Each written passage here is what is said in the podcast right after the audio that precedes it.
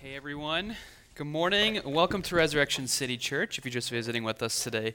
My name is Joel. I'm one of the pastors here, and I just want to offer you a special welcome and thank you for, uh, for being here this morning.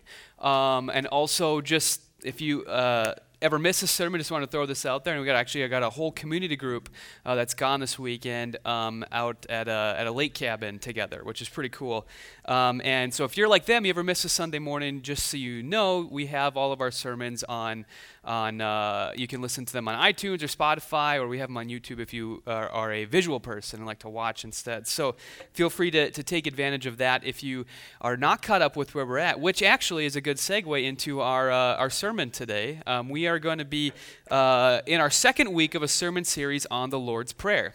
Um, we have kind of thought like what would be a great way to start the year off? Last week or last few weeks before this we kind of talked about the church and why we meet on sunday mornings what the whole point of all this is.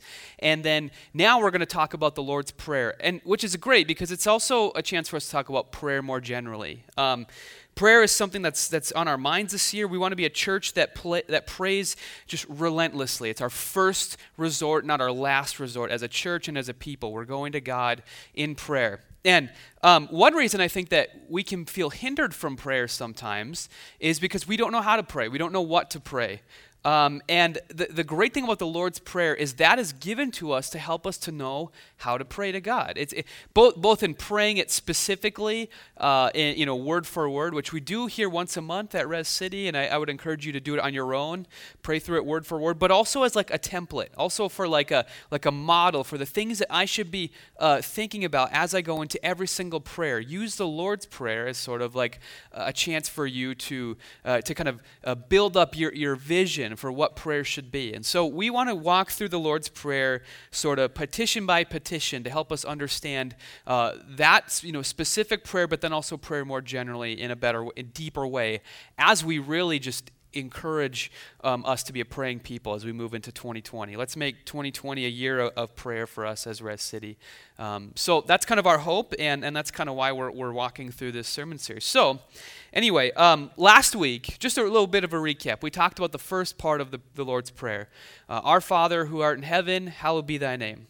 And we talked about uh, the, the tension that's inherent in that part of the prayer on the one hand, you have um, our Father, which, which denotes approachability and familiarity, right? The sort of closeness that you feel with a parent is what we're supposed to feel with God. But then, right after that, we get this hallowed, make his name holy. He dwells in heaven. He is t- completely other than us, he's beyond our categories and our ability to understand. Okay, so at the same time, you have God as Father and God as hallowed one. And it creates this sort of tension, but I think the tension is something we should really find ourselves leaning into. Because like they need each other right? If someone is a, a father um, you know we, we can we can come to understand our father. We can feel like we can be on the same level as him right? So it's good that we, we see our father as hallowed. But if we also just see him as, as great and mighty and beyond us right? Then we, we don't really understand how is he using that power? What, what's his goal um, in, in, in, being transcendent and beyond us until we see him as Father? So these two things need each other, and it's, and it's, an, it's, it's an intentional thing that they're brought together uh, in this sort of uh, tension in the Lord's Prayer at the very beginning. So that's, that's where we started at, and we talked about how this sets our hearts right as we move into the rest of the prayer to pray everything else that we have uh, that, that Jesus gives us when he gives us his prayer. And so we're going to start to move into the prayer into the actual like petitions, the stuff that Jesus is calling us to ask for. Okay? So let's just get into it. What Jesus says that we should we should start praying once we've identified God as Father, but also hallowed, is we should pray for your kingdom to come, God, your will to be done on earth as it is in heaven. Okay? Now let's let, us pause right here because I think this is a, a, you know maybe you've, you've read this prayer before or you just have thought about prayer more generally and, and this creates like a bit of a question for you perhaps and the, the question you might ask is do my prayers actually move God? Like, like if God has a will, an agenda that He's working out in the world, what do my prayers do for that? Um, you know, why would we pray if God's unchanging? Why, wh- you know, what if my prayer is wrong? Right? Is that a is that a bad thing that I should be considering? And should I just be letting God do what He wants to? Um, what if I don't know my own intentions? Right? What if I question those in some way? Um, is it fair for me to be praying again if God is just going to do stuff on His own? What, what's the point? Kind of. There, there's a real mystery to this. Um, just a couple couple of, of passages, um, you know, that, that, that, that really build into this. One is in James 4 13 to 15. I'll just read it real quick for you.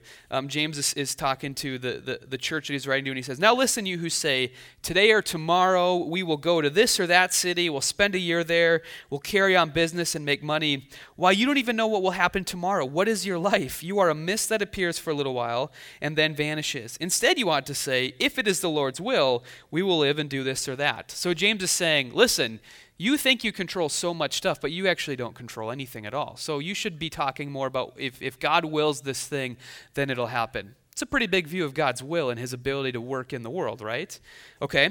Now, but contrast that with a passage like Exodus 32. I'm not going to read it, but basically it's it's kind of a strange story where where God is like he's really upset with Israel and he's like I'm just going to start over. I'm going to scrap this Israel project and start over with a new group of people. And Moses kind of begs him not to do it and God changes his mind. It actually the, the, the Hebrew word there says that God like repented, which is a which is a crazy word to to think about right there, right? Of God changing his mind and Moses' prayer moving God in such a major way. So we kind of have this like this, this tension here that is a bit tough to reconcile, and it can make praying kind of hard, right?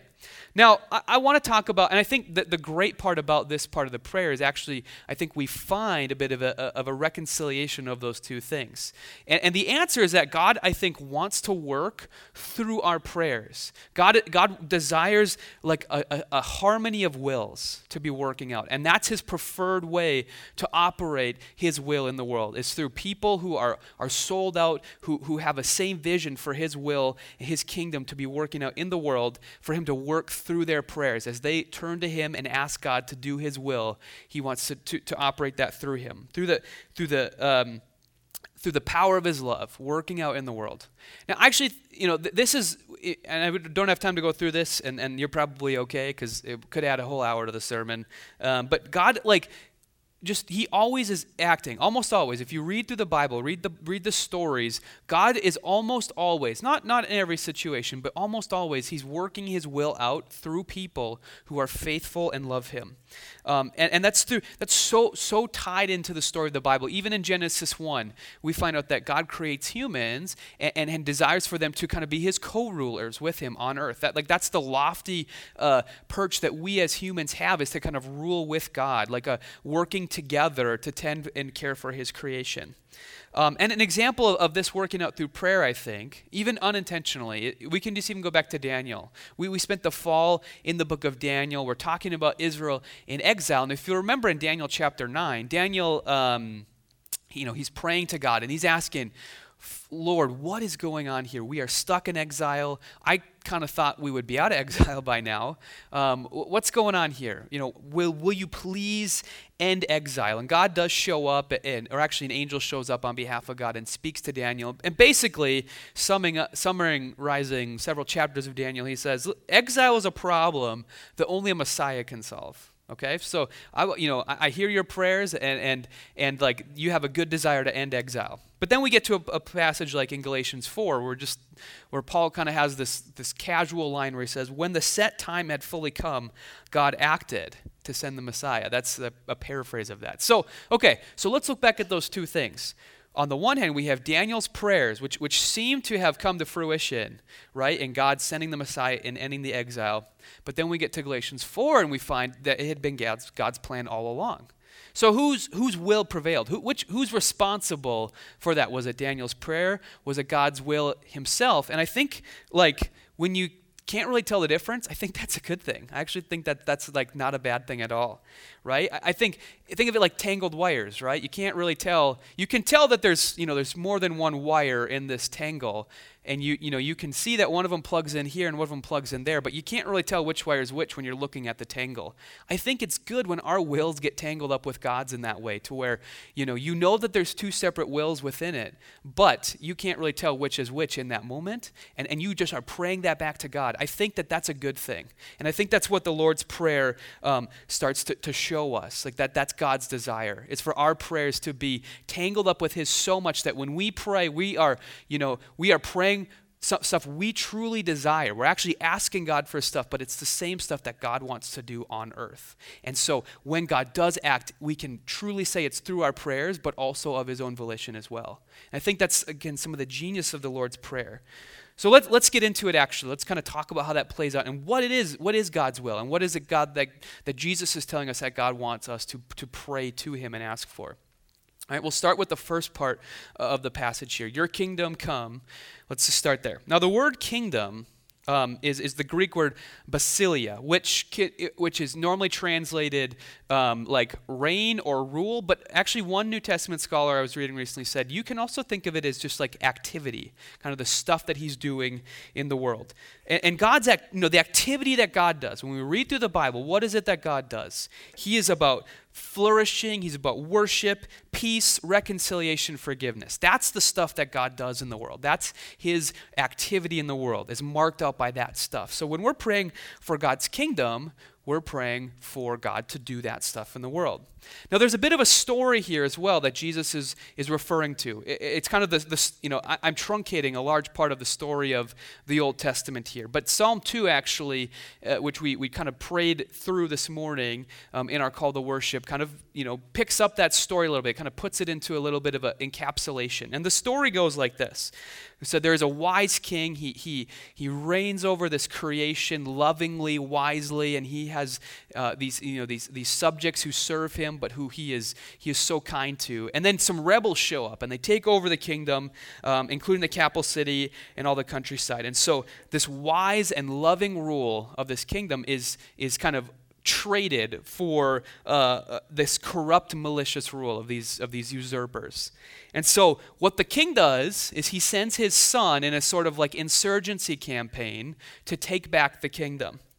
And, and, and the, the, the son um, succeeds in, in, doing it by actually by giving his own life to win back control uh, of the kingdom back for the king. But now there's this sort of like uh, stamping out of pockets of the rebels who still exists, right? As the kingdom, you know, is actualized, you know, across the countryside, even though it's still true in the sense that the kingdom has been won back. The capital city, the, the, the kingdom itself, you know, belongs to the true king, but, but there still is this sort of like bringing the rest of the kingdom back into line with that. And that's kind of what we're talking about here. Jesus wins um, back the kingdom through the cross but there is still this sense in which the kingdom has not fully come. And so we're still, we're yearning to see the, the, the outlaying of the victory you know, come to the rest of the kingdom, which we live in. The rest of this kingdom here is, is earth. And so um, so that through the gospel being preached, through God's people being faithful and, and working um, in the world, God is, is slowly reestablishing the world back under his complete rule and reign.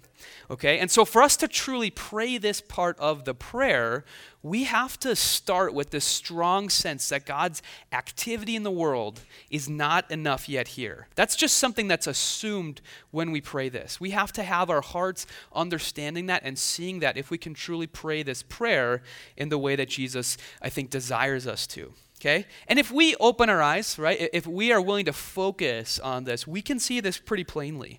That wherever God's love isn't, wherever there's injustice, racism, sexism, greed, envy, wherever, you know, selfishness reigns, wherever uh, there, there's moralism instead of grace, wherever there's apathy or, or disinterest towards sin and evil in the world, like wherever God's glory is not shining in some sense, like the kingdom has not fully come now, when you think about it, that described like that's the norm, right? You, you, you, when you when you hear that, I imagine you, you yourself thinking, boy, then that must mean like God's kingdom sure needs to still come in, in many places on our earth. Okay, and, and, and, in order for there to be any hope in the world, this is, Jesus is saying God's kingdom, God's activity needs to fill the earth. A new flood needs to come, but it's not a flood of water; it's a flood of God's kingdom sweeping over the earth Okay? And that's what we have to have a strong sense of when we pray this prayer. We have to see the see the, the world in the same lens that God himself has and have our will, you know, tangled up with his that, that his kingdom has not come yet enough in order to truly understand this prayer. Okay, so when you pray the Lord's Prayer, um, maybe here's something to tag on to it. To, to say, Father, give me the eyes to see the absence of your kingdom and to give me a vision for what could happen if it did come. Okay? Give me a unique lens to see the world through, through your eyes that, that sees that the kingdom itself is, is still held back in a sense, that there are still pockets of these rebel usurpers who, who are, are still trashing your kingdom. Help me to see that so that when I pray, I can pray for specific areas in which your kingdom would come on earth. Okay? All right, so that's the first that's the first part of the prayer. Let's get to the next part. And in some sense, when, when Jesus says "Your will be done," he, he's kind of he's narrowing the last point a little bit. He, but we're getting specific into what you know we can maybe think of as God's like kingdom agenda, the specific ways in which His kingdom is coming to earth. Now, when we talk about uh, God's will, there's two ways that we can talk about it here. Now, the first one is what, what I might call God's secret will. And I think a lot of us think of this, you know, mainly when we think about this prayer here, we probably mean this. Um, and this is sort of like, you know, going back to James, right? Where, where, where James is like, hey, if you're like, you know, you think I'm going to go to this city and I'm going to do some business in that city and I'm going to make a bunch of money when I do it, it's going to be awesome. I have it all planned out. Here's the schedule. You should actually first just assume like none of this is going to happen without God's will working out to do it. Okay? So so that, you know, kind of says, well, God has some plan, some way he's working that we don't know.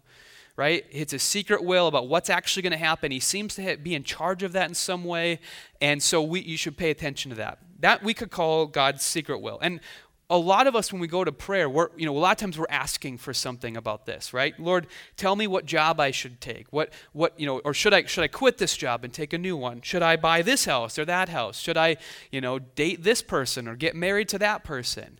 Um, you know just major life things. We're, we're, we're usually thinking we're praying we're asking god to uh, to give us wisdom to tell us what to do right? You should totally pray for that okay? I, I, I am telling you to continue to pray for that stuff on a daily basis but the, here's the thing that we, you know, you might not want to hear is that it's not like the norm for God to give you, to tell you exactly what's going to happen, right? James, notice James doesn't say, um, just pray and ask God, you know, exactly what will happen tomorrow, so you can feel like comfortable and know exactly what to do, and everything will be a huge success, and you'll make tons of money, right? That's not what James says there. He just says, assume God is going to, you know, work out His will, and you don't really know what's going to go on, so you're going to have to just trust Him. Okay, that's how you know that's how like we're supposed to think of God's secret will. Not that God won't reveal stuff to you, and there's examples in the Bible, I think, of this happening, but that's not the norm. It's, it's, a, it's a pretty major exception, actually. And I think that that's okay. We, we can sit in the, the tension of not knowing because when we do that, we just have to trust God. We have to just to trust what he's doing is in our best interest and that he's in control of the situation. And that's okay. That's a good thing for us because that changes us in a sense. It causes our who we are to change in the process. And this gets us to the second type of God's will that I think um, Jesus is talking about here in the prayer. And this is what we you might call God's moral will. This is sort of like how does God want me to live? Who does God want me to be in the midst of you know uncertainty in the midst of going through my normal life that I don't know how things are going to turn out? What character should I take on? What virtues should I desire? What is good right? Not just what's comfortable or easy but what's what's the good thing to do here, even if it's actually really uncomfortable or really hard? What is the good thing that God is calling me to do in this situation? Okay? That's God's moral will, and that is what God, I think, is more concerned with us living out, is obedience and faithfulness to who He wants us to be. Because when we live in that way, we are manifesting God's kingdom and doing His will on earth. But it's just not in a sense that maybe you're used to thinking. Now, when we think of God's moral will, your temptation might be to think of it as like just a bunch of rules. So I got to figure out all the rules in the Bible and just try to follow those. I don't think that's the right way to think about it. Okay, I, there are commands in the Bible, but but typically I think a better way to think about what God is calling us to do when He calls us to live out His moral will is more like playing music. Um, we're, you know, we're given this music by Jesus. We're given a symphony to play. And we each play different instruments in it. Or maybe we play similar instruments, but we kind of have our, each have our unique role in the, the symphony uh, of the music of, of the kingdom of God that has come to earth. And we're, we're, we're called to play this because God wants to fill the earth with the sweet music of the gospel. and he writes the music for us, he gives it to us, and then we get to go out and we get to play it to the best of our ability. Um, we might, like I said, we might play different instruments, but we're playing the same song, right? And we're harmonizing that together. And we can play it with, with varying degrees of fervor. Um, we can mess up sometimes, right? But that, that's okay. We're, we're, we're trying to figure out how to play this music well, right? We're still just trying to get, get ourselves in tune with the, with the sheet music that we've been given.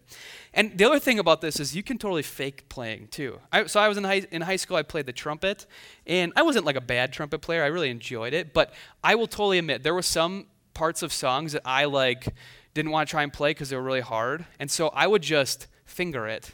I would just push the valves in. I knew what valves to press in, but I couldn't hit the notes. So I wasn't actually playing, but I was, you know, like puckering my face up so I looked like I was playing, and everyone around me thought I was playing, but they didn't know I actually wasn't, wasn't playing anything, right? So you can totally fake playing this, right? And no one around you will know you're not. But the call is to, to, to seek to play it out, even if it's tough sometimes, but you'll grow as a trumpet player. I, like if I actually cared about playing the trumpet, I could have gotten better, and I could have like actually hit those notes a lot easier than I wanted to. But I just had no desire to do it, and I'm telling you, don't play the music of the gospel in this way. Okay, don't don't fall into the trap of faking it and just kind of you know th- you know as long as people around me think I'm playing it, that's what matters. Because really, like the goal is to become a good player of this music, to grow in your ability to play this music, so you can play the sweet music of the gospel. People can hear it. People can be transformed by hearing it. And so when we when you are you know living out God's will, the goal is to become you know to grow right in your character, in who you are, in your in your sort of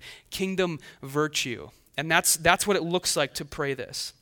So, an application here, when we pray this part of the Lord's Prayer, think, you know, again, tag this onto your prayer. Father, help me to follow your moral will. Whatever, whatever your moral will is in the situation, whatever you're call, who you're calling me to be, how you're calling me to live in the situation, help me to follow that in whatever your secret will reveals itself to be. I'm not going to have any idea what that is, but there are good and bad ways to respond to that, and I want to respond in the right way, in the faithful and obedient way, even though I don't know what's coming. Because that's more important to God, I think, than just, you know, like living successfully or like, you know, you know, pressing all the right buttons to make yourself live comfortably. Because that's, you know, if we're honest, that's what we're looking for when we want to know, when we want God to tell us, just tell me what to do in this situation. I have a hard decision. Just tell me what to do. What we want is comfort, right? What we want is ease in that situation. And God is not always calling us to that. Because a better thing for us is oh, faithfulness and obedience and growth in who we are. That's more important to God than us having comfort in knowing everything that's going to happen. Okay, so let's uh, let's let's kind of move to this last part of the prayer. Now we, we talked a lot about like God's will and how we're supposed to respond to it and pray it here. And this last part of the prayer, on earth as it is in heaven, c- could sound like a descriptor, right? Like it could, could sound like a tag on at the end that's not not as important, you know, like a nice wrap up. But really, I think it's the design to the whole thing, right? It's the goal of the first two parts um, of this of this prayer here. And we find this, you know, there's lots of places I could go here, but let's go back to Ephesians 1. So we did Ephesians about a year ago. I mean, almost a year ago from today, actually, we would have been in this passage. Okay, so if you, if you remember that, that, that time in Ephesians from a while back, then, then hopefully this is a good reminder of this. But Paul is writing and he says, uh, With all wisdom and understanding, God, He, God, made known to us the mystery of His will according to His good pleasure, which He purposed in Christ, to be put into effect when the times reach their fulfillment, to bring unity to all things in heaven and on earth under Christ. Okay, so we see that word God's will again, right? We, we, we see that God's will is to you know, is, is to what? And we find out at the very end of the passage that his goal is to bring heaven and earth back together in unity in Jesus. Okay, to no longer keep heaven and earth separate, right? Heaven is the place where God's will is done, right? Where there is no rebellion against it. There is no no one who's against his agenda, right? That's what that's what heaven is. And earth is a place where there's just, you know, tons of resistance to it. Even in even in his people who are following him, who love him, who've been changed by the gospel. There still is some resistance. And God's desire is for that for that that, that resistance which separates these two planes of reality to bring them back together again. And that's our, that's our ultimate hope is Christ will return and he will unite the two back together like two long-lost siblings separated at birth, bringing them back together in relationship with one another where, where God's will and his reign are p- peacefully manifest in the world and, and there, is this, there is this peace that comes in the world because of it, no longer any rejection of it. That's what Paul's saying here, God's will is in Ephesians 1. Now, I don't know about you, but that sounds to me a lot like what we're seeing in the Lord's Prayer, right? Uh, like, like the, these tangled wires, of, right? What God's will is coming to earth and he wants that to be done in the lives of his people is almost like a foretaste, like, a, like an advanced project of what Jesus is going to do when he brings unity uh, of heaven and earth back together when he returns again to, to reign as king over everything fully, when there are no more pockets of rebels left in his kingdom, but it's just, it's just everyone, you know, living, you know, in peace in, in God's kingdom as it's come back to earth. That's the goal of the Lord's Prayer and that's the goal of what's taught. what Paul is talking about here. Now, us praying this vision back to God matters because it, to, to return back to that question we talked about at the beginning, it's us praying God's will. Because remember, God desires to work through humans to accomplish His will. That's kind of His desire. It's been that way from the beginning, and He still wants to see that happen now. But I don't want us to get too like high a view of our prayers either to think like if I don't pray in this situation, you know, it's all up to me to pray to God to bring this to, to bear on earth. Because um, we're not actually doing anything when we, when we pray back back to God. We are tapping into a power of something much greater.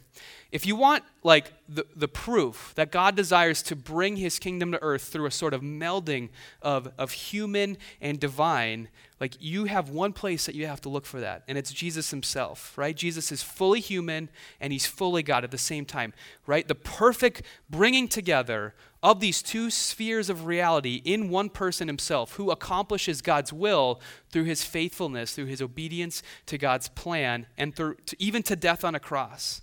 And, and so we see God's desire to bring heaven and earth together through a faith, faithful humans, and it's through the faithful human, Jesus Christ, that that's accomplished. So when we pray, we are tapping into that. We are asking the power uh, uh, of the, of the, of the God man, Jesus Christ, to empower us to bring his kingdom through our prayers into wherever we see God's kingdom not there enough. Okay? And so this is the way that we truly pray this part of the Lord's Prayer is to see God's will happening through his son who has brought heaven and earth back together in himself and is now bringing to the rest of creation, heaven and earth, is, is bridging the gap. And we're praying for that as well. So that's, that's what we are praying when we pray this part of the Lord's Prayer. And again, I, I encourage you to, to have this as your like your main desire in prayer, using this as sort of a model or a template when you pray for anything else, to have this as your big picture, your vision, your, your,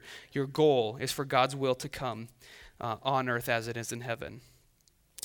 And so when we're, when we're praying this, uh, just to kind of wrap up here, here's an application. Pray in this way Help me to desire he- heaven and earth to overlap more today than I did yesterday until you decide that there will no longer be a divide. That is our prayer.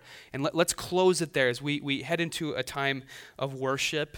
Um, we are going to worship God, right? We are going to build up our vision of who God is through worshiping through song so that we can we can see that glory and desire it more and more to fill our space not just on Sunday mornings not just when we sing it but as we go out from here we're going to enter into a time of communion where we're, we're remembering the sacrifice of the God man, the one who gave up his life in order to bridge the gap between heaven and earth so that those two things can be brought back together in perfect unity as they're supposed to be um, as we take communion. And even if you're just visiting this Sunday morning, we, we, we totally ask that you take part in communion with us. We just ask that you are a follower of Jesus um, as you do that.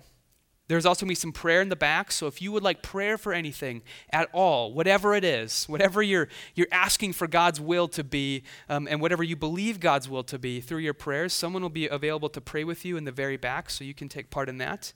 Um, and then also, too, if you would like to just give uh, this Sunday morning, if you feel like God's, you know, God's will for me right now is to, is to give, be faithful with my money in obedience, we actually have a box in the back that you can give um, to as well. So let's, I'm going to invite the worship team up. I'm going to pray, and then we're going to enter into that time of, of worship and communion and prayer and giving. Lord, we, we thank you that you were not content to allow your world to be marked by disobedience and rebellion, that you want to bring your kingdom to earth because you know it's in our best interest. You love us enough uh, to do that. And, and, and we get to be a part of that through our prayers and our working uh, in and of itself. But we thank you that it's not just us, Lord, because we would fail miserably in that. We thank you that it is through the power of your Son who bridges uh, heaven and earth in, in himself that heaven and earth can now be brought back together and we can live in the glory of your kingdom. Help us to, to desire that more and more. Help us to want to grow more and more as it is your will and give us a vision for what it will look like someday fully uh, that we can give a foretaste for now when heaven and earth come back together. We pray all this in the name of your Son, Jesus, who is our King and our Savior. Amen.